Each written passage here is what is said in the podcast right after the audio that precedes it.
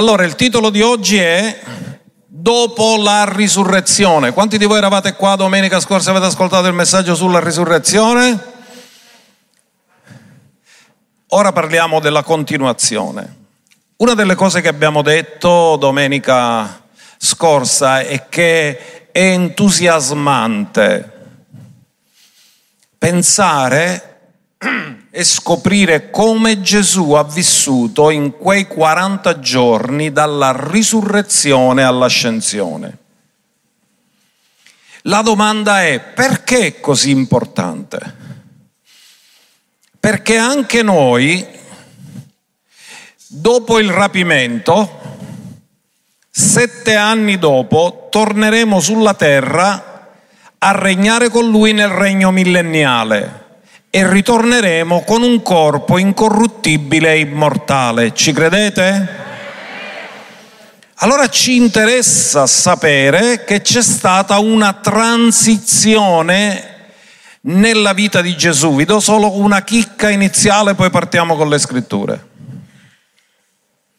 Gesù nel suo ministero, tranne rare occasioni, ha operato come figlio dell'uomo unto dallo Spirito Santo. Come Dio abbia unto di Spirito Santo e di potenza Gesù di Nazareth. Come figlio dell'uomo, lui ha vissuto e ministrato nell'unzione. Quando disse lo Spirito del Signore su di me, egli mi ha unto ma dopo la risurrezione non ha più ministrato nell'unzione e ha fatto cose che non aveva mai fatto sotto l'unzione. Ad esempio, sotto l'unzione era mai entrato a porte chiuse, poi entra a porte chiuse. Sotto l'unzione, quando Gesù doveva andare da un luogo all'altro, ci andava con i suoi piedi, sì o no? E invece quando ha dato l'appuntamento in Galilea non ci è andato a piedi. In altri termini ha vissuto nella gloria che aveva ricevuto dal Padre e nella gloria si poteva spostare da un posto all'altro e poteva viaggiare in maniera soprannaturale, non naturale. Questo perché ci interessa? Perché anche noi avremo un corpo incorruttibile e immortale simile al suo. Dice che poi lo vedremo come egli è e saremo simili a lui, quindi avremo un corpo incorruttibile e immortale. Quindi non provare ora a entrare a porte chiuse, perché ti sfracelli, ma allora lo potremo fare. Non pensare che ti puoi vendere la macchina, perché per ora ancora ti serve, perché per spostarti abbiamo bisogno di mezzi naturali, ma Gesù non ha avuto più bisogno di un asino per andare dove doveva andare. Sotto l'unzione ha utilizzato mezzi naturali e ha agito come figlio dell'uomo, ma dopo la risurrezione, nei 40 giorni, non ha agito più come figlio dell'uomo, ha agito come figlio di Dio glorificato. Questo è importante perché quando noi leggiamo le scritture, se ci sfuggono determinate cose, non abbiamo comprensione chiara delle cose che sono scritte. Ora partiamo con questa scrittura che è Atti 1.3. La proiettiamo e ho notizie per voi. La risurrezione non è solo per i giusti, è anche per i malvagi. Perché Gesù ha detto che ha operato bene in risurrezione di vita, che ha operato male in risurrezione di giudizio. Ma comunque sia, la risurrezione di Cristo ha prodotto che tutti gli esseri umani saranno risuscitati o con un corpo incorruttibile e immortale o con un corpo di ignominia e di vergogna. Atti 1.3. Ad essi, dopo avere sofferto, si presentò vivente con molte prove convincenti. Dopo avere sofferto. La domanda è, quando è che Gesù ha cominciato a soffrire? Non ha cominciato a soffrire sulla croce, ha cominciato a soffrire nel Getsemani. Quindi la sofferenza è iniziata nel Getsemani e si è conclusa quando ha reso lo Spirito. Tutto questo tempo la scrittura dice che è il tempo che lui ha sofferto, perché prima non aveva mai sofferto. Gesù mai ha sofferto di malattia, Gesù mai ha sofferto di infermità, Gesù mai ha sofferto di stress, anzi da, diceva venite a me che io vi darò riposo. E se uno non ha riposo non può dare riposo.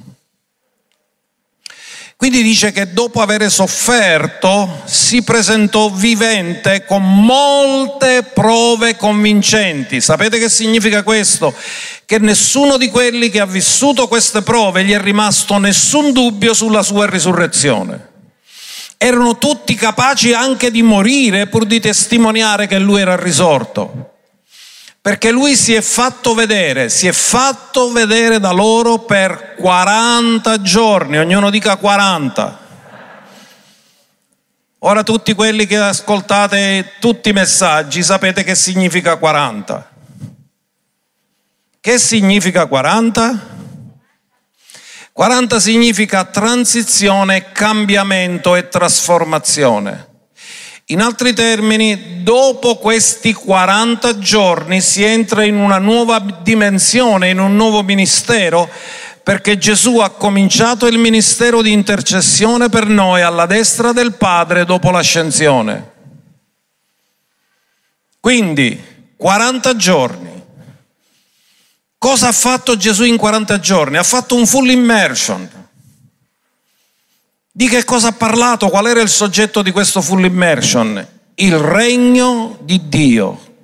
Cosa ha parlato in questi 40 giorni Gesù? Il regno di Dio. Di cosa ha cominciato a parlare a Nicodemo? Della nuova nascita, come vedere il regno e come entrare nel regno. Nel momento in cui la redenzione è stata compiuta, Gesù ha parlato loro delle cose che riguardano il regno di Dio. Ora, noi sappiamo che lui è morto come agnello, ma è risorto come sommo sacerdote secondo l'ordine di Melchisedec. E come sommo sacerdote doveva adempiere il suo ministero. E qual era il compito del sommo sacerdote? Nella festa di Yom Kippur, ognuno dica Yom Kippur, che era la festa dell'espiazione, gli ebrei la chiamavano il giorno Yom Kippur, il giorno dell'espiazione. Cosa faceva il sommo sacerdote? Una volta l'anno entrava nel luogo santissimo e metteva il sangue degli animali innocenti sul propiziatorio, allo scopo di coprire i peccati del popolo, perché il sangue di animali innocenti non poteva lavare i peccati, poteva coprire i peccati. Difatti nel propiziatorio di anno in anno il sommo sacerdote non rimuoveva il sangue che aveva spruzzato, metteva altro sangue sul sangue che c'era stato in precedenza. E sotto il propiziatorio c'erano le tavole della legge che parlano dell'etica di Dio e noi abbiamo trasgredito la legge, cioè abbiamo peccato. E quando Dio nel propiziatorio faceva mettere il sangue, stava dicendo sotto c'è la legge, ma io non voglio guardare la legge perché tutti hanno peccato e sono privi della gloria di Dio, voglio guardare il sangue che copre. Ora questo era figura e ombra, perché sappiamo che l'antico patto non è riuscito a risolvere il problema dell'uomo, perché dopo che l'uomo faceva, passava la festa di Yom Kippur, la coscienza di peccato non era rimossa e dovevano aspettare un altro anno per coprire i loro peccati. Ma Gesù come sommo sacerdote di una nuova ed eterna alleanza, non si presenta nel santuario del cielo con sangue di animali, ma si presenta col suo proprio sangue. E quel sangue è il sigillo che viene messo sull'eterna redenzione. L'eterna redenzione ha un sigillo rosso che è il sangue di Cristo. Ed è il sangue di Cristo è stato accettato dalla corte dei cieli e hanno dichiarato che siamo ora nella nuova ed eterna alleanza e c'è un nuovo sacerdozio che è il sommo sacerdote in eterno secondo l'ordine di Melchisedec e noi siamo stati costituiti sacerdoti e re. Questo ha cominciato a funzionare perché Gesù è venuto per darci una eterna redenzione. Ognuno dica redenzione. Riscatto o redenzione sono sinonimi. La domanda che ora vi voglio fare, perché in questo tempo abbiamo avuto parecchi morti, quando Gesù ci ha redenti, ha redento solo il nostro spirito? Ha redento solo l'uomo interiore? Ha redento il nostro corpo? O ha redento l'intero essere nostro? Datemi la risposta. Ha redento l'intero essere nostro. Quindi per lo spirito c'è la nuova nascita, per l'anima c'è la santificazione progressiva e per il corpo c'è la risurrezione. Quando tutte e tre queste cose saranno adempiute, allora sarà adempiuta l'eterna redenzione. Ecco perché se prima la Chiesa non viene rapita, per noi non è completa la redenzione. Siamo salvati in speranza. Non è una speranza di vita eterna che abbiamo già ricevuto nel nostro spirito perché chi crede ha vita eterna, ma è la completa redenzione che prende spirito, anima e corpo. Perché Gesù non ha comprato solo il tuo spirito, ha comprato il tuo spirito, ha comprato la tua anima e ha comprato il tuo corpo e sia che viviamo o che moriamo siamo del Signore. Amen. Facciamo un piccolo riepilogo di quello che abbiamo detto la settimana scorsa, perché in, in spirito, quindi significa che Gesù, prima ancora di prendere il corpo che era stato messo in quella tomba, avere risuscitato questo corpo, lui fu risuscitato nello spirito prima di tutto, e andò a predicare a quelli che avevano avuto fiducia nella piena redenzione che sarebbe stata manifestata nel futuro. Cioè tutti quelli che avevano confidato nella legge come aspetto profetico, perché i sacrifici che si offrivano erano solo figura e ombra dell'unico vero sacrificio. Quindi chi è morto confidando in Dio in questo, era in attesa del vero sacrificio. E Mosè ed Elia sul monte della trasfigurazione parlarono con Gesù della sua imminente dipartita in Gerusalemme. In altri termini, hanno parlato del fatto che l'unico sacrificio che loro stavano aspettando stava per compiersi. E Gesù ha dato loro appuntamento nel seno di Abramo. Ha detto, fra non molto, quando risusciterò, vi verrò a trovare nel seno di Abramo. Efesi capitolo 4 dal verso 7 fino al verso 10. Ma ciascuno di noi è stata data la grazia secondo la misura del dono di Cristo se voi frequentate questa chiesa e sentite i miei messaggi, voi sapete che la parola dono qui è dorea, ognuno dica dorea, cioè lascito testamentario. Quindi a ciascuno Gesù ha lasciato la grazia perché è un dono che non è meritato, è dato a tutti, secondo la misura della dorea del lascito testamentario di Cristo. Questo è il dono che Gesù ha fatto a tutti gli uomini. E ha detto andate per tutto il mondo, predicate l'Evangelo che significa buona notizia. Quando tu diventi, ricevi un lascito testamentario è una buona notizia, perché un'eredità non sempre è una buona notizia, perché potrebbe avere debiti, quando tu erediti qualcosa puoi ereditare i debiti come puoi ereditare i beni che ci sono. Tanto che alcune persone dicono ma se i debiti sono di più dei beni preferisco rinunciarci all'eredità. Ma il lascito testamentario dà solo benefici. Quindi è una bella notizia che dobbiamo dire a tutti quanti, tutti devono sapere che Gesù morendo sulla croce ha lasciato un lascito testamentario a tutti gli uomini. È il dono della Dorea di Cristo per tutti gli uomini. E l'unica base per poter ricevere questo dono è la morte del testatore. Lui è morto e ha detto alla mia morte lascio il dono della vita eterna a tutti gli uomini che lo ricevono. E lo devono sapere. Per questo dobbiamo predicare l'Evangelo a ogni creatura. Verso 8. Per la qualcosa la scrittura dice, essendo salito in alto, egli ha condotto prigioniera la prigionia e ha dato dei doni agli uomini. Cos'era questa prigionia? Perché tutti i santi, Abramo, Isacco, Giacobbe, i profeti, tutti i giusti dell'Antico Testamento, non erano in cielo, erano nel seno di Abramo, nell'Ades.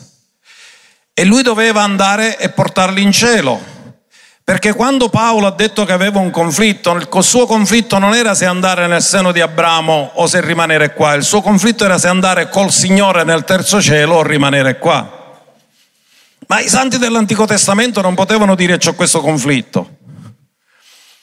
Perché al massimo potevano andare nel seno di Abramo, che era un bellissimo posto, ma non c'ha niente a che vedere col terzo cielo. Rispetto al terzo cielo vengono chiamati prigionieri. Quindi guardate quanto è grande la differenza. Era un luogo di godimento, era un luogo bello, ma rispetto al terzo cielo si sentivano prigionieri, perché non era la loro destinazione. Io ho avuto una visione eh, della pastora Pinuccia che quando le facevano visitare il paradiso e arrivava là, lei era meravigliata e lei diceva, ma è molto di più di quello che potevo immaginare. Lo immaginavo bello, ma è sconvolgente la grandezza e la bellezza che c'è qua. Ed era così contenta che cominciava a danzare. E ieri il pastore Spasaro mi ha detto, sai che mio figlio un mese fa ha avuto la stessa visione? Però non l'abbiamo capito che Dio la chiamava a sé. È sconvolgente il terzo cielo. Non abbiamo idea. Ci meraviglieremo fortemente di quello che vedremo. Ora questo è salito, che cosa vuol dire se non che era prima pure disceso nelle parti più basse della terra o inferi o inferno? Colui che è disceso lo stesso anche che è salito al di sopra di tutti i cieli per riempire tutte le cose. Ascoltate, il proposito di Dio è che tutte le cose possono essere riempite dalla gloria, dalla sovranità, dalla grazia, dalla potenza del Signore nostro Gesù Cristo. Dillo, anche io devo avere tutti i miei vuoti riempiti. Dio non lascerà vuoti nella tua vita, riempirà tutti i tuoi vuoti, perché Lui si è andato da sé, si è assiso alla destra del Padre per riempire ogni cosa. Non ci sarà niente che sarà vuoto, tutto sarà ripieno, ripieno della sua gloria. Ora, miei cari, voglio dirvi qualcosa di molto importante, perché oggi cominceremo a parlare di questi 40 giorni. E vi dico una cosa, la tomba vuota non era sufficiente alla Chiesa per credere nella risurrezione. Perché come avete visto nei video che abbiamo fatto vedere qualche settimana fa, Maria di Magdala quando ha visto la tomba che ha visto la pietra arrotolata, lei non ha creduto alla risurrezione, lei ha creduto alla profanazione della tomba. La tomba vuota non è sufficiente per dare alla Chiesa la certezza della risurrezione. Quello che ha dato la certezza alla Chiesa della risurrezione sono le apparizioni che nei 40 giorni Gesù ha compiuto, perché vedremo oggi che non c'è stata solo un'apparizione, ma ce ne sono state tantissime e una di queste ha più di 500 fratelli solo in una volta. E oggi cominceremo a trattare su questo e guarderemo qualcosa, perché ci vogliamo oggi concentrare su una frase che ha sconvolto la mia vita quando l'ho letto, perché è una frase che Gesù ha detto dopo che le donne avevano ricevuto un messaggio dagli angeli.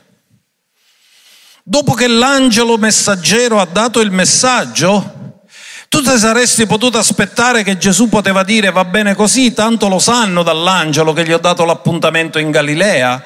E invece è successa una cosa sconvolgente. Lui nel cammino è andato loro incontro sapevano cosa dovevano dire ai discepoli, avevano ricevuto il messaggio dell'angelo, stavano cercando di fare esattamente quello che l'angelo aveva detto, ma nel cammino Gesù va loro incontro e oggi nel tuo cammino Gesù ti verrà incontro. Sarà lui a prendere l'iniziativa, a venire da te, ti verrà incontro. Studiamo questa cosa in Matteo 28 verso 5, anche se il verso in questione un po' più avanti è il verso 9. Allora l'angelo si rivolge alle donne che erano andate lì per cercare di completare, mettere gli aromi, gli unguenti su Gesù perché avevano dovuto fare tutto in fretta e furia. E l'angelo, rivolgendosi alle donne, disse loro, non temete perché io so che cercate Gesù. Amen? L'angelo sapeva chi cercavano. Ora notate una cosa, cercavano chi?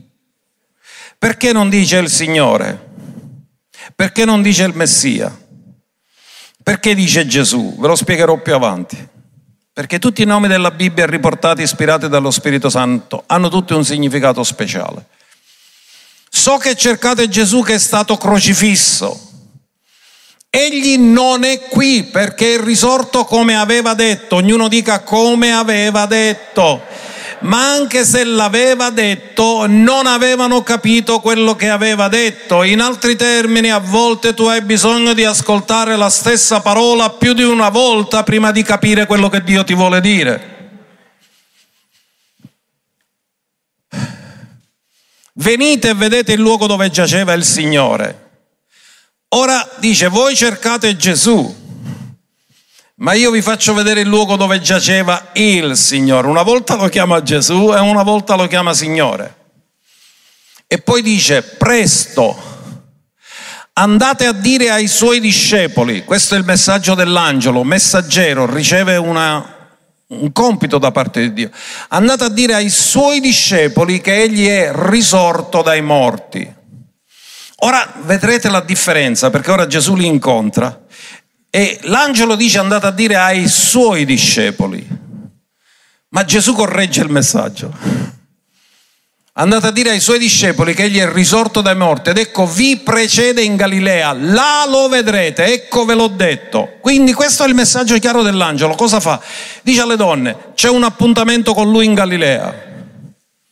Lui è risorto, lo vedrete lì vi dà appuntamento in Galilea, dove è avvenuta la risurrezione, a Gerusalemme, dove ha cominciato il ministero Gesù, in Galilea, dove dà appuntamento? In Galilea. Voi sapete che poi la riabilitazione di Pietro avviene accanto al lago di Tiberiade, dopo la pesca miracolosa. Amen? Quindi Gesù dà loro appuntamento in Galilea. Allora andiamo avanti. L'angelo finisce il suo messaggio. Noi al posto di Gesù avremmo pensato l'appuntamento è già stato dato, il messaggio l'hanno ricevuto, stanno andando per andarlo a dire, tutto ok. Esse dunque si allontanarono in fretta perché l'angelo cosa disse? Fate presto, andatelo a dire subito. Si allontanarono in fretta dal sepolcro con spavento e grande gioia. Quindi la loro anima ha una condizione di emozioni opposta, perché da un lato hanno grande gioia e detto vuoi vedere che è risorto vero? Ma ancora non l'hanno visto. Però l'angelo dà un messaggio chiaro, vi dà appuntamento in Galilea, lui è risorto e quindi questo gli dà grande gioia.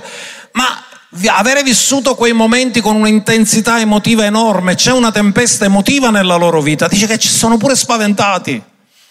Da un lato hanno paura e spavento, dall'altro lato hanno una gioia e un'allegrezza perché dice, oh, se è vero che è risuscitato, allora tutto è risolto. Però hanno paura. Esseri umani, e corsero a darne la notizia ai suoi discepoli. Cosa aveva detto l'angelo? Presto! E si misero a correre, queste femmine, mi immagino queste femmine che corrono. E mentre stanno correndo, Stavano correndo? Sì o no?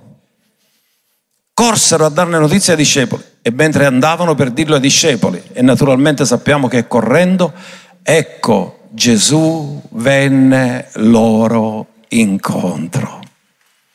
Mamma mia, voi immaginate che cosa hanno provato?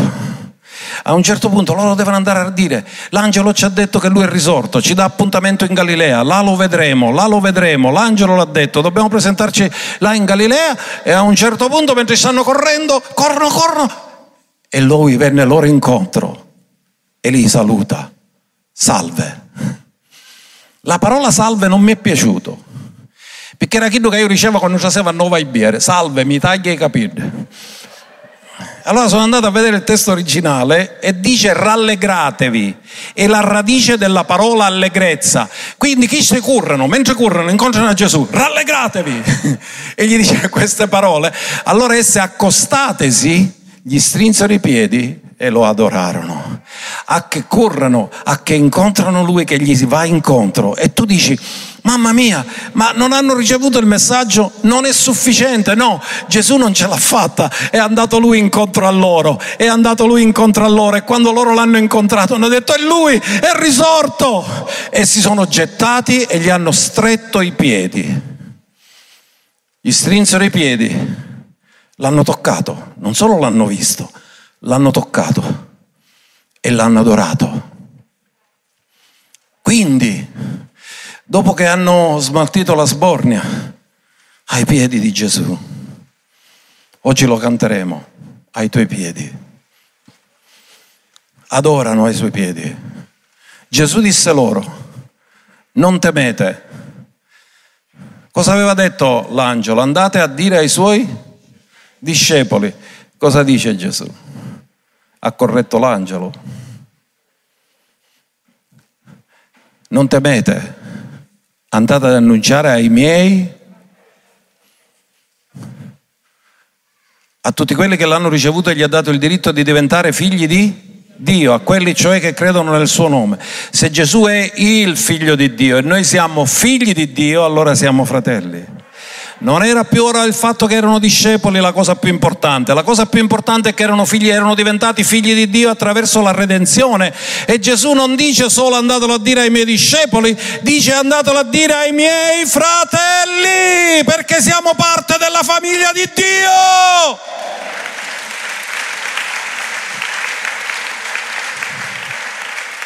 Che vadano in Galilea e che là mi vedranno. Lo stesso messaggio dell'angelo, però Gesù non ha resistito, dice ci bastava che aveva detto l'angelo, l'appuntamento l'angelo l'aveva dato, il messaggio era corretto, però Gesù non ce la fa, vede queste donne che corrono e ci va incontro. Erano col cuore rotto perché ancora non l'avevano visto. Era solo che si dovevano fidare del messaggio dell'angelo. Ma ora è lui che si presenta e quando si presenta vanno ai suoi piedi, gli stringono i piedi, vedono ancora le ferite nei piedi, vedono ancora il segno dei chiodi nei piedi e adorano. E dopo che adorano, Gesù dice, andate dai miei fratelli, li aspetto in Galilea, là mi vedranno anche loro. Mi avete visto voi, ma mi vedranno anche loro e dà appuntamento di nuovo nella Galilea. Le apparizioni hanno consolidato la Chiesa della certezza della risurrezione perché Gesù è apparso a loro un sacco di volte. Vi ricordate quando erano a porte chiuse? E Gesù apparve e disse Shalom, pace a voi. Ed erano tutte scantate. E lui ha dato tanti segni della sua risurrezione. Quindi, cari, cari fratelli, questo è tremendo. Quindi Gesù, loro se l'aspettavano, correvano, correvano. E Gesù mentre correvano viene loro incontro. Quando una persona ha un problema grande, all'improvviso lui verrà da te Lui non si dimentica di te, lui conosce il tuo nome, lui conosce le tue situazioni, lui conosce i tuoi problemi, lui non è più limitato da un corpo fisico, ora è nella gloria e lui si manifesta nella tua vita in una maniera meravigliosa, perché la domanda è, andò loro incontro, fu la sua iniziativa di andare da loro, è la sua iniziativa di venire da te, perché Dio sempre ci ha amato per primo.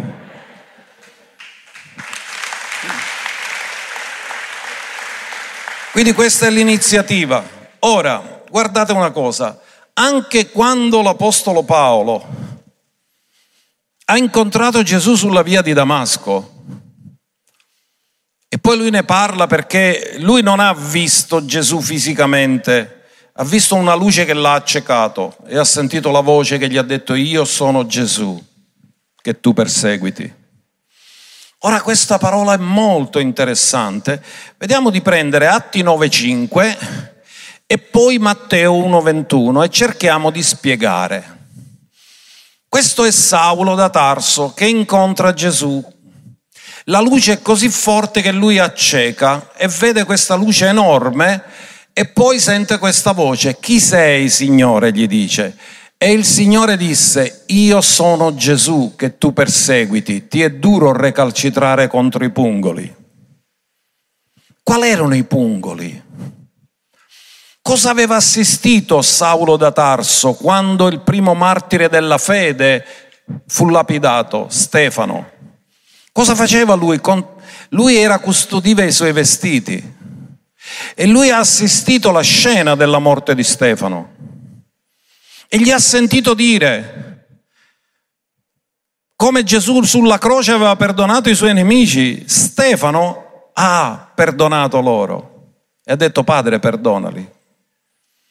Vede la gloria. E Paolo è sconvolto che mentre tiene i vestiti vede morire questo ragazzo così. E lui pensa, ma io non ho mai visto morire nessuno così. Se questo era un delinquente, che meritava la lapidazione, come mai può perdonare quelli che lo lapidano? E questa cosa nel cuore di Paolo era un pungolo nella sua coscienza. Sperava di dimenticare quella scena che aveva visto, ma questa scena di dentro lo pungeva continuamente nella coscienza. E Gesù gli ha voluto fare sapere, quando tu hai assistito alla morte del mio primo martire nella fede ed eri là presente, chi pungeva nella tua coscienza ero io. E ti è duro ricalcitrarci contro. E poi gli dice, io sono Gesù che tu perseguiti. Ma Paolo non stava perseguitando Gesù, lui stava perseguitando la Chiesa perché Gesù gli ha detto io sono Gesù che tu perseguiti? Perché lui e la sua Chiesa sono uno. Lui non ha detto tu perseguiti la mia Chiesa, lui ha detto tu perseguiti me perché noi e lui siamo uno, perché siamo i suoi fratelli, siamo il suo corpo, siamo la sua Chiesa. Lui non ha fatto differenza tra lui e la Chiesa, lui è il capo della Chiesa e la Chiesa è il suo corpo, è la sua sposa e lui si identifica perfettamente. Ma andiamo a scoprire perché Gesù dice a Paolo, io sono Gesù che tu perseguiti. Matteo 1:21. Perché gli hanno messo nome Gesù? Perché l'angelo spiegò che nome dovevano mettere al bambino che doveva nascere? Ed ella partorirà un figlio. E tu, Giuseppe, che sei il padre, capofamiglia, gli porrai il nome Yeshua.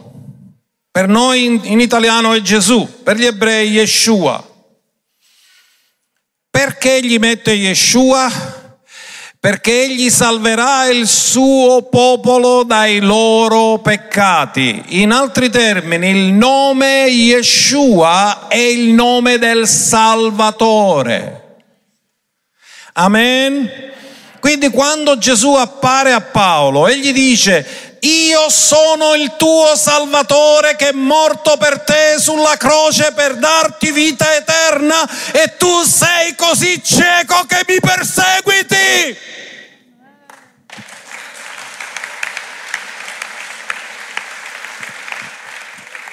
E subito gli vennero le scaglie negli occhi. A volte perseguitiamo la nostra salvezza invece di riceverla. Ecco perché viene chiamato Gesù. Voi cercate Gesù, quando trovate il termine Gesù significa il termine il Salvatore. Lo potete sostituire con la parola Salvatore. Ma lui non sempre si fa chiamare Gesù, a volte si fa chiamare Signore, a volte si fa chiamare Maestro e quella indica la funzione diversa che ha in quel momento. L'angelo ha detto voi cercate Gesù, ma lì non c'è più il corpo del Signore. Per l'angelo non era il suo Salvatore, era il suo Signore. Perché gli angeli non hanno bisogno di salvezza. E lui l'ha detto lì è il Signore. Quindi guardate quanto è meraviglioso questo. Gesù incontrò loro. Loro corrono e Gesù li incontra. Ora vi dico una cosa, dopo quell'incontro, secondo voi, quelle donne sono rimaste come erano o sono state trasformate? Quell'incontro cosa ha fatto? Ha trasformato per sempre la loro vita e quello che trasforma per sempre la nostra vita è quando abbiamo un incontro con Lui. E io vi dico una cosa che negli ultimi tempi sono tempi difficili, sono tempi complicati, però Gesù si manifesterà in maniera meravigliosa e avremo degli incontri così potenti che ci trasformeranno per sempre e ci faranno dividere il tempo da prima di quell'incontro a dopo quell'incontro, perché quelle donne dopo quell'incontro non sono più state le stesse donne, perché la gioia della sua risurrezione ha pervaso totalmente il loro cuore. Ora c'era un futuro e una speranza. E parleremo ora di Maria di Magdala perché lei piangeva perché diceva non lo vedrò mai più, ma almeno il corpo, almeno il corpo. E non poteva rassegnarsi. E come abbiamo visto nel video, poi lo vedremo, Pietro e Giovanni se n'era a casa, lei no è rimasta lì. Pietro e Giovanni non hanno pianto una lacrima, lei no, è rimasta lì a piangere. Cosa vi voglio dire? Che c'è un livello diverso di gratitudine e di affetto. Tu puoi sentire una notizia e ti dispiaci, ma chi ama veramente piange. E non tutti sono allo stesso livello ma comunque non vi voglio annunciare prima il messaggio che predicherò dopo. Allora Gesù dà prove certe della sua risurrezione. Guardate in 1 Corinzi 15 verso 4 cosa dice l'Apostolo Paolo nel grande capitolo della risurrezione. E fu sepolto e risuscitò il terzo giorno secondo le scritture e che apparve a Cefa, Cefa lo sapete che è Pietro, no? Non è che dice un apostolo, e qua era chi su Cefa? E poi ai dodici, in seguito apparve in una sola volta a più di 500 fratelli, quindi non è che ricevuto il testimone era uno solo, 500 l'hanno visto. Cioè era praticamente un culto. E 500 fratelli l'hanno visto. La maggior parte dei quali è ancora in vita, no, non vi preoccupate, sono morti tutti. Era quando hanno scritto gli atti che erano ancora in vita. Mentre alcuni dormono già, Successivamente apparve a Giacomo, poi a tutti gli apostoli insieme e Paolo dice infine all'ultimo, ultimo di tutti apparve anche a me, come all'aborto, perché Paolo diceva io sono l'ultimo perché ho perseguitato la Chiesa. Io ero un persecutore della Chiesa. E quindi lui dice io ero come l'aborto. Apparve anche a me.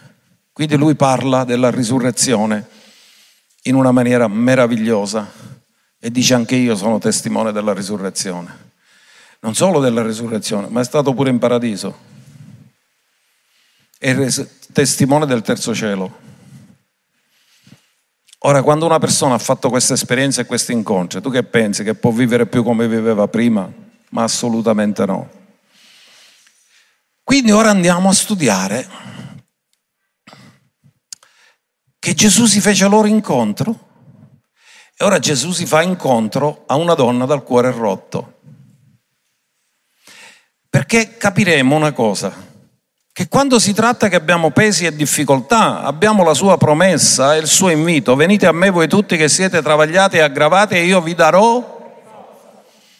Ma quando abbiamo il cuore rotto, è lui che viene da noi. E si fece loro incontro.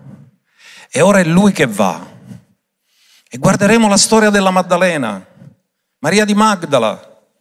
È stata definita l'inviata agli inviati, perché gli apostoli sono gli inviati, ma chi è stata inviata a testimoniare della risurrezione di Cristo agli apostoli è stata questa donna ed è stata una donna la prima ad avere la manifestazione e l'apparizione di Gesù dopo la risurrezione. Questo mi fa un po' ingelosire come uomo, però mi dà una grande lezione che poiché la donna è stata fatta per l'uomo, il modo come una donna ama è molto diverso dal modo come un uomo ama. Pietro e Giovanni hanno creduto e se n'era a casa. Lei ha, ha creduto ed è rimasta lì a piangere ed è stata premiata perché Gesù non è apparso subito a Pietro e Giovanni, è apparso subito a lei.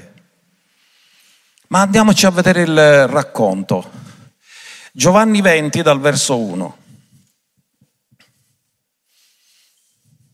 Ora è il primo giorno dopo i sabati, già sapete tutto sui sabati, vero? Al mattino quando era ancora buio, quando era ancora... Ricordate nel video che ci sono andate tutte con le lampade perché ancora non si vedeva, era ancora buio? Maria Maddalena andò al sepolcro e vide che la pietra era stata rimossa dal sepolcro.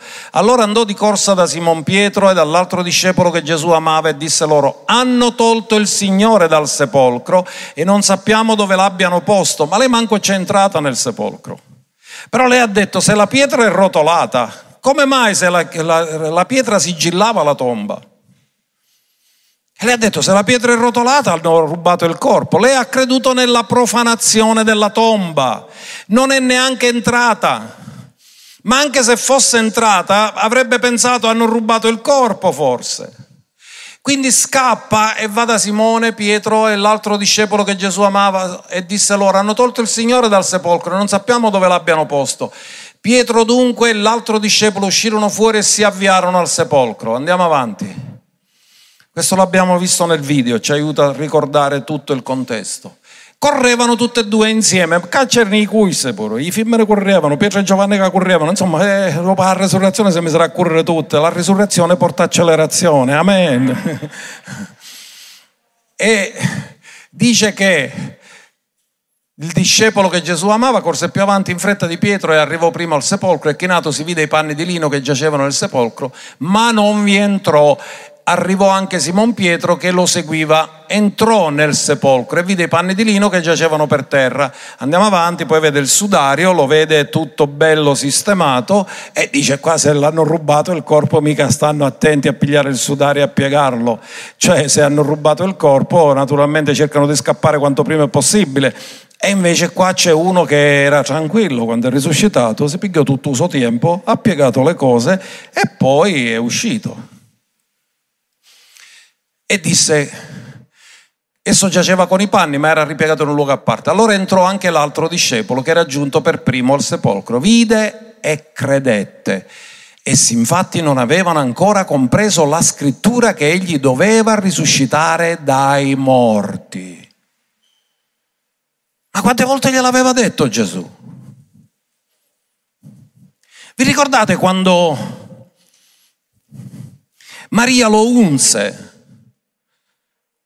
e Giuda cominciò a dire una cosa, ah che spreco, si poteva vendere per 300 denari, hanno sprecato questo profumo, è un patrimonio e l'hanno sprecato. E Gesù cosa disse? Lasciatela, lei lo ha usato per la mia sepoltura. Sapete quando è successo questo? Sei giorni prima della Pasqua.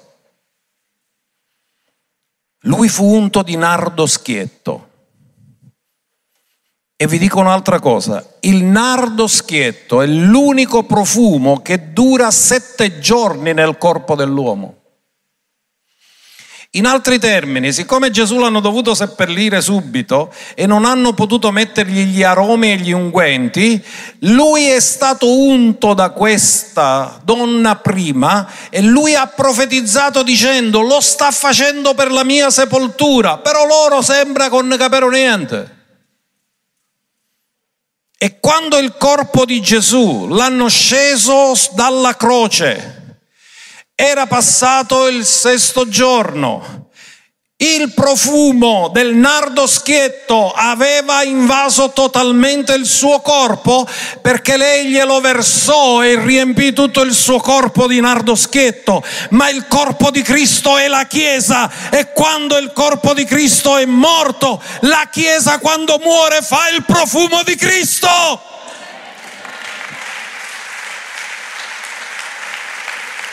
Quando moriamo a noi stessi facciamo il profumo di Cristo. Quindi cosa succede? Maria, i discepoli, Pietro e Giovanni che fanno? Se ne ritornano a casa. Hanno pianto? Hanno creduto. Ci ha bastato questo. Allora è risorto. Non basta chi? È risorto.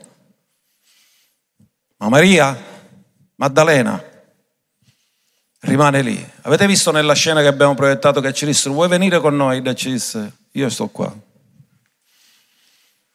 Verso 11. Ma Maria era rimasta fuori dal sepolcro a piangere. E mentre piangeva, si chinò dentro il sepolcro. Ancora non c'era andata. Non c'era andata. Gli discepoli gli hanno detto, è risorto, guarda, abbiamo trovato questo.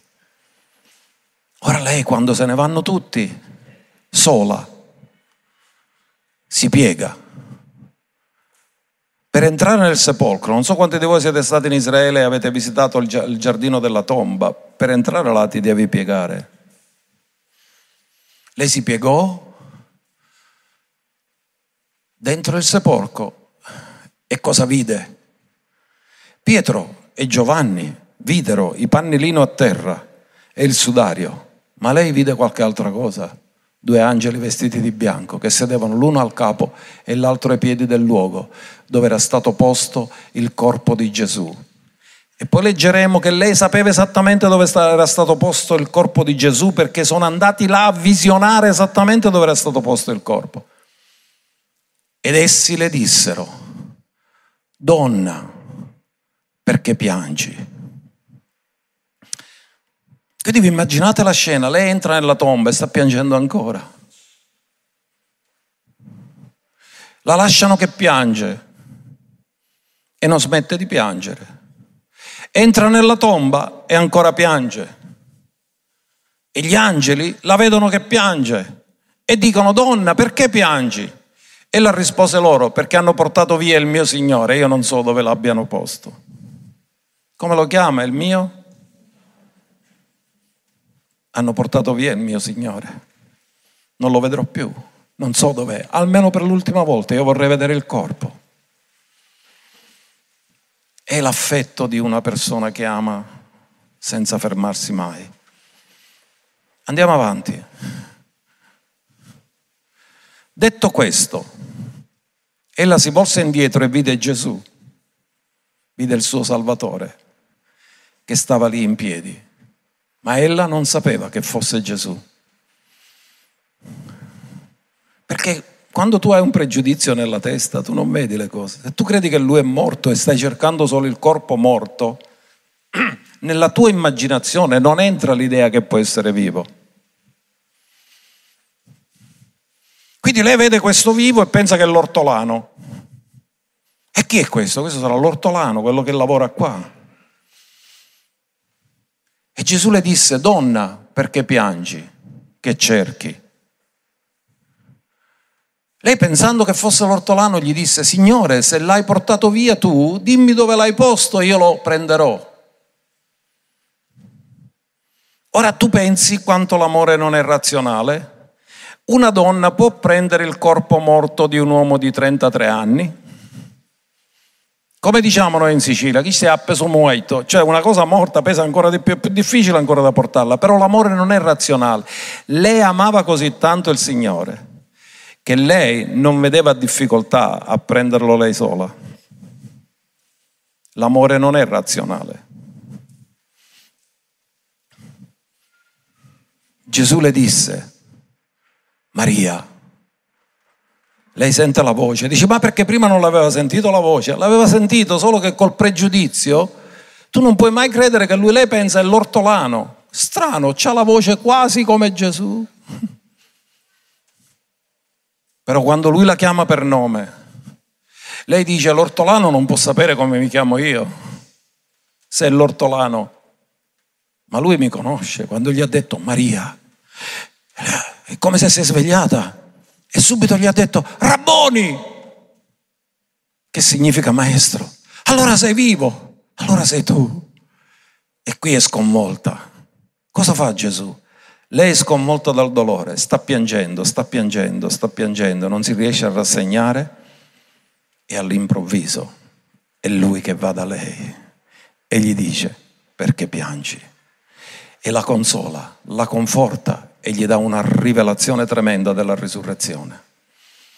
E poi lei chiaramente cosa fa? Andiamo avanti col verso, perché lei subito, appena vede che lui si vuole lanciare per andarlo ad abbracciare, per andarlo a toccare, e Gesù le disse non toccarmi, perché ancora non sono salito al Padre mio. Ma vada ai miei, vada ai miei quanto è potente questa parola. Cioè voi ci pensate che noi siamo fratelli di Gesù, sorelle di Gesù? Cosa ha prodotto la redenzione? Che a tutti quelli che l'hanno ricevuto gli ha dato il diritto di diventare figli di Dio, a quelli cioè che credono nel suo nome, e che Gesù non gli ha detto vai solo dai miei discepoli, ha detto vai dai miei fratelli. Ora sono miei fratelli. Attraverso la redenzione sono diventati miei fratelli, sono nati di nuovo. Vada ai miei fratelli e di loro che salgo al Padre mio e Padre vostro, al Dio mio e Dio vostro. Allora Maria Maddalena andò ad annunziare ai discepoli che aveva visto il Signore e che lui le aveva detto queste cose. E naturalmente Tommaso, io rifimmene, non mi fido. Sono tocco io, è un mio io, perché i femmine sono sane. Però intanto la domanda è, come mai Gesù non è apparso a sua madre? Tu avresti potuto pensare che magari la prima persona che lui doveva onorare era sua madre. È apparso a Maria di, Magdala, ora vedremo perché, perché il livello di gratitudine e di amore che aveva Maria di Magdala, che era stata liberata da sette demoni, Gesù ha detto a chi molto è stato perdonato, molto ama. A volte le persone che dicono ma in fondo il Signore a me di che cosa mi ha cambiato, già ero una brava persona, non hanno molta gratitudine, ma lei era stata liberata da sette demoni e lei, la sua vita era stata così cambiata e trasformata che il suo livello di gratitudine verso il Signore era altissimo.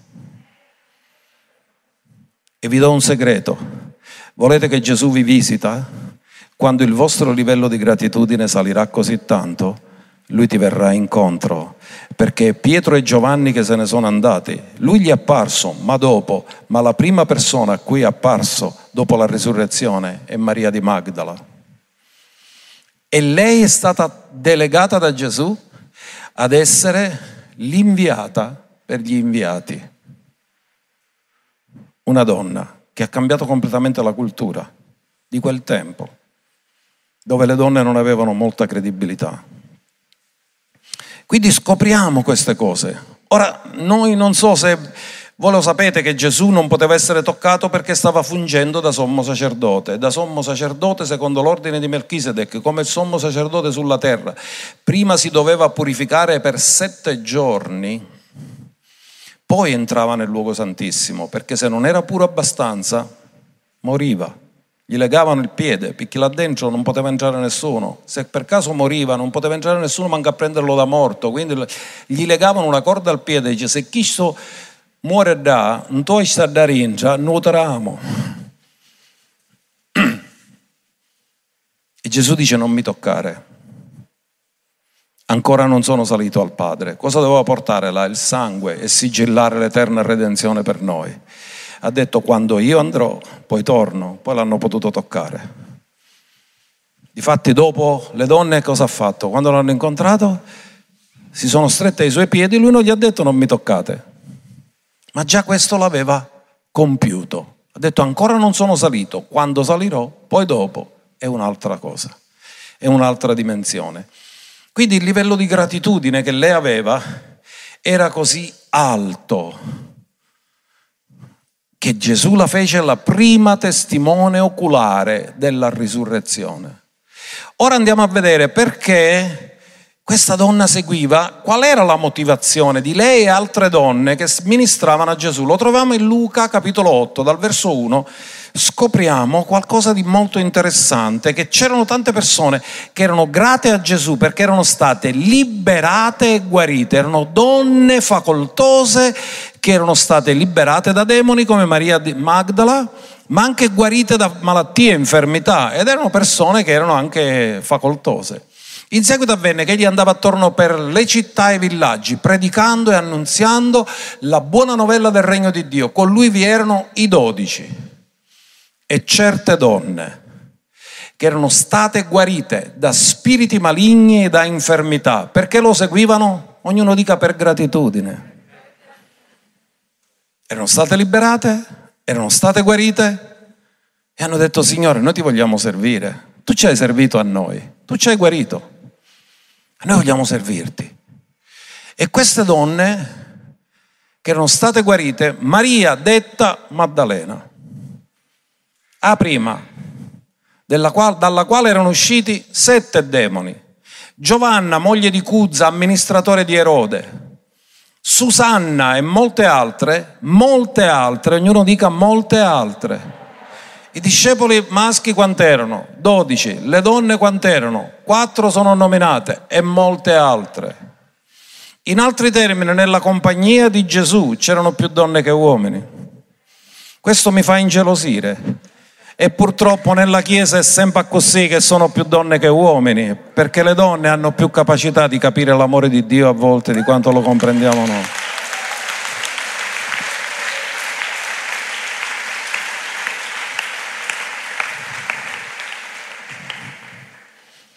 Allora, scopriamo questa cosa. E poi scopriamo anche che le donne non hanno lasciato Gesù perché le cose si sono messe male. E questo mi dice una cosa, perseveranza fino alla fine. Ho detto a Nocera Umbra che vince sempre chi ama di più e chi ama più a lungo. E loro hanno amato di più e più a lungo. Perché io mi vedo, sì, con Pietro e Giovanni. Oh, è risorto, alleluia, gloria a Dio, abbiamo un bel messaggio da predicare. E Maria no. Lei vuole il corpo. E Gesù le fa la sorpresa. Le vede il suo cuore rotto, non ce la fa. E la va a incontrare. Sì, ha visto gli angeli, ma non basta, è lui che si vuole fare vedere, perché tu puoi vedere gli angeli e ti puoi rallegrare, ma non c'è nessuna, ma è tutta un'altra cosa quando incontri il Signore e fai un'esperienza forte con Lui. Puoi raccontare storie di angeli. Ora andiamo a vedere Luca 23, 55 e 56. Le donne che erano venute con Gesù dalla Galilea, seguendolo da vicino. Vi ricordate che Pietro cominciò a seguire da lontano, ma le donne lo seguivano da... Alla lunga si vede chi segue da vicino. Che ci sono quelle che hanno tutte scuse. Ogni scusa è buona per stare lontani. Ma ci sono quelli che seguivano da vicino. Dirlo, io voglio seguire da vicino, non da lontano. Io voglio seguire di presenza, non online. Se non posso, non c'è un altro modo, seguo online, ma se posso venire, vegno chi me piere voglio stare nella presenza fisica vedendo il corpo di Cristo di persona e di presenza. Non è un, lingu- un, linguaggio subliminale per quelli che ci ascoltano online, è un'esortazione a tornare alla Chiesa, ciccati di specciare.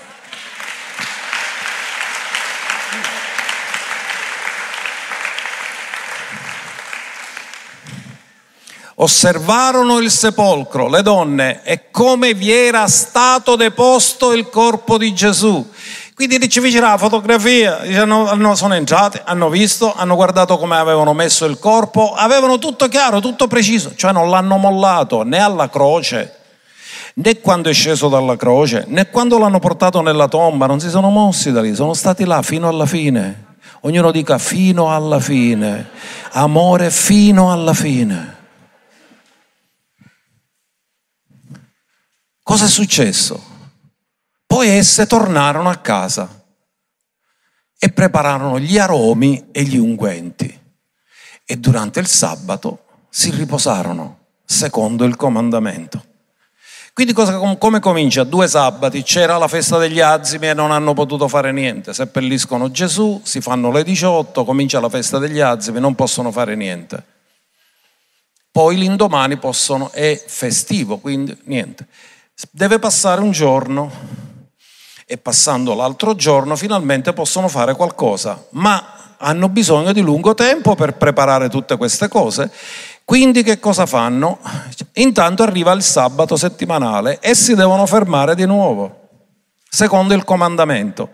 Quando è che ci vanno l'unico giorno utile dove non ci sono più feste, dove possono lavorare, dove possono camminare? È la domenica mattina e ci vanno molto presto, in altri termini non stanno aspettando altro che il momento che possono andare. Cioè, secondo me, in quei tre giorni e quelle tre notti, il loro cervello era sempre fisso, un'altra macchietta, dobbiamo andare a finire, dobbiamo onorare il corpo di Gesù, dobbiamo onorarlo, non è giusto che l'hanno dovuto seppellire così in fretta e furia, no, dobbiamo dargli tutti gli onori. E la loro testa era là. Quindi, anche alla croce, chi c'era? Andiamolo a vedere in Giovanni 19, 25. Fino alla fine. Ora presso la croce di Gesù stavano sua madre, la sorella di sua madre, Maria di Cleopa e Maria Maddalena. Lei non era parente,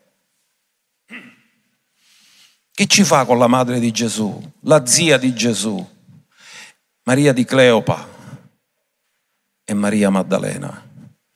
Ci sono due che sono parenti stretti e si può capire, la madre e la zia, ma le altre due è per gratitudine che sono là, per amore, fino alla croce. Erano là. Andiamo a vedere Marco 15, 40, 41. Vi erano pure delle donne che guardavano da lontano, fra di esse vi erano Maria Maddalena, Maria madre di Giacomo il minore e di Iose e Salome, che lo seguivano e lo servivano quando erano in Galilea e c'erano molte altre che erano salite con lui a Gerusalemme. Ognuno dica fino alla fine, non l'hanno mollato mai a Gesù. L'hanno seguito quando guariva, l'hanno seguito quando liberava, l'hanno seguito quando è stato arrestato, l'hanno seguito quando è stato crocifisso, l'hanno seguito quando è sceso dalla croce, l'hanno seguito dopo e lui li ha onorati perché lo hanno amato fino alla fine.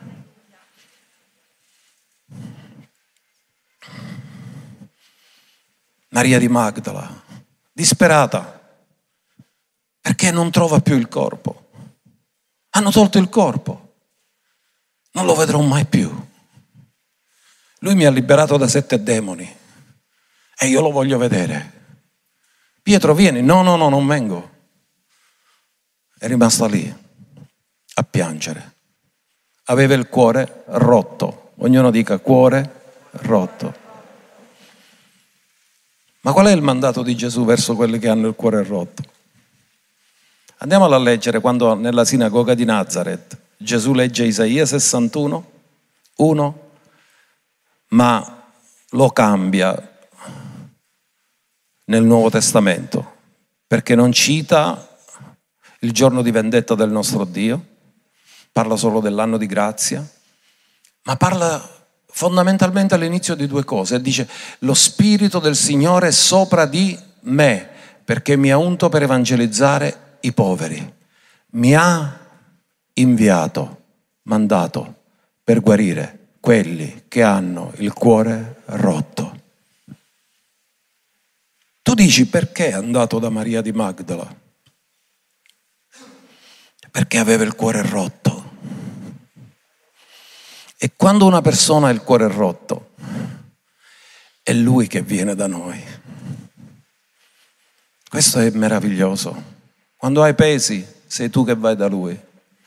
Ma quando hai il cuore rotto, lui viene da te perché solo la sua presenza e la sua parola ti possono guarire. Mandò la sua parola e li guarì. Io non so quante persone stamattina qui hanno il cuore rotto, però ti posso garantire che lui è stato inviato a guarire tutti quelli che hanno il cuore rotto. Lui non si dimentica di nessuno che ha il cuore rotto e lui prima di tutto ha visitato è apparso a quelli che avevano il cuore rotto. Facciamogli un applauso meraviglioso.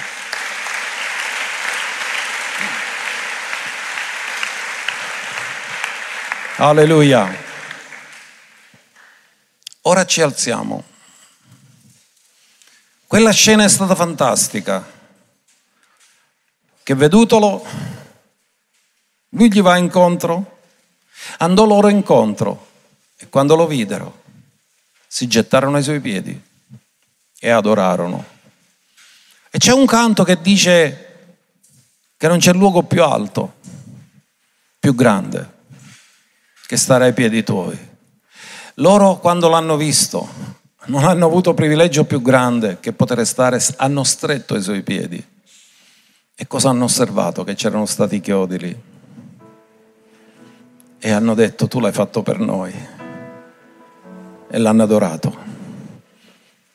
Nell'adorazione, Dio cerca adoratori, perché gli adoratori riescono a prendere le cose del cielo e portarle sulla terra. Loro l'hanno adorato, l'hanno riconosciuto come il dono di Dio dal cielo sulla terra, si sono prostrati e hanno adorato. Ora alza le tue mani. Io non so se questa parola ti ha portato una profonda gratitudine, una sfida di dire, ma io ci penso che lui è morto al posto mio, che ha pagato un prezzo così alto morendo sulla croce, quanto mi ha amato, che se Maria di Magdala poteva avere questa grande gratitudine solo perché era stata liberata da sette demoni, e che la sua vita era cambiata incontrando Gesù e il suo cuore si era legato fortemente a lui come Signore, come Rabboni al punto che ha sfidato qualsiasi cosa e vi dico una cosa, a quei tempi per una donna non era facile come oggi, non c'era la libertà di oggi a potersi muovere. Avranno sfidato perché io penso com'è che la moglie di Cuzza gli dice a suo marito io devo seguire Gesù e suo marito gli dice oh ma tu sei pazza, tu sei mamma ma non te ne vai. Ma l'amore, l'amore, fino alla fine, fino alla fine, l'amore non è razionale, l'amore è soprannaturale, come abbiamo cantato, il suo amore non è naturale, è soprannaturale. L'amore fino alla fine scioglie il cuore, ti fa fare delle cose meravigliose, ti fa adorare, ti fa entrare nell'attitudine gloriosa della sua presenza. Ora alziamo le mani e adoriamo questa mattina. E io credo che stamattina ci saranno incontri personali con Gesù. Puoi avere visione, rivelazione, parola, voce udibile che Dio ti darà nella tua vita perché dopo questo incontro non sarai più lo stesso di prima. La risurrezione ci porta in un'altra dimensione, la dimensione della gloria. E noi vogliamo entrare in questa dimensione della gloria perché la Chiesa deve essere gloriosa.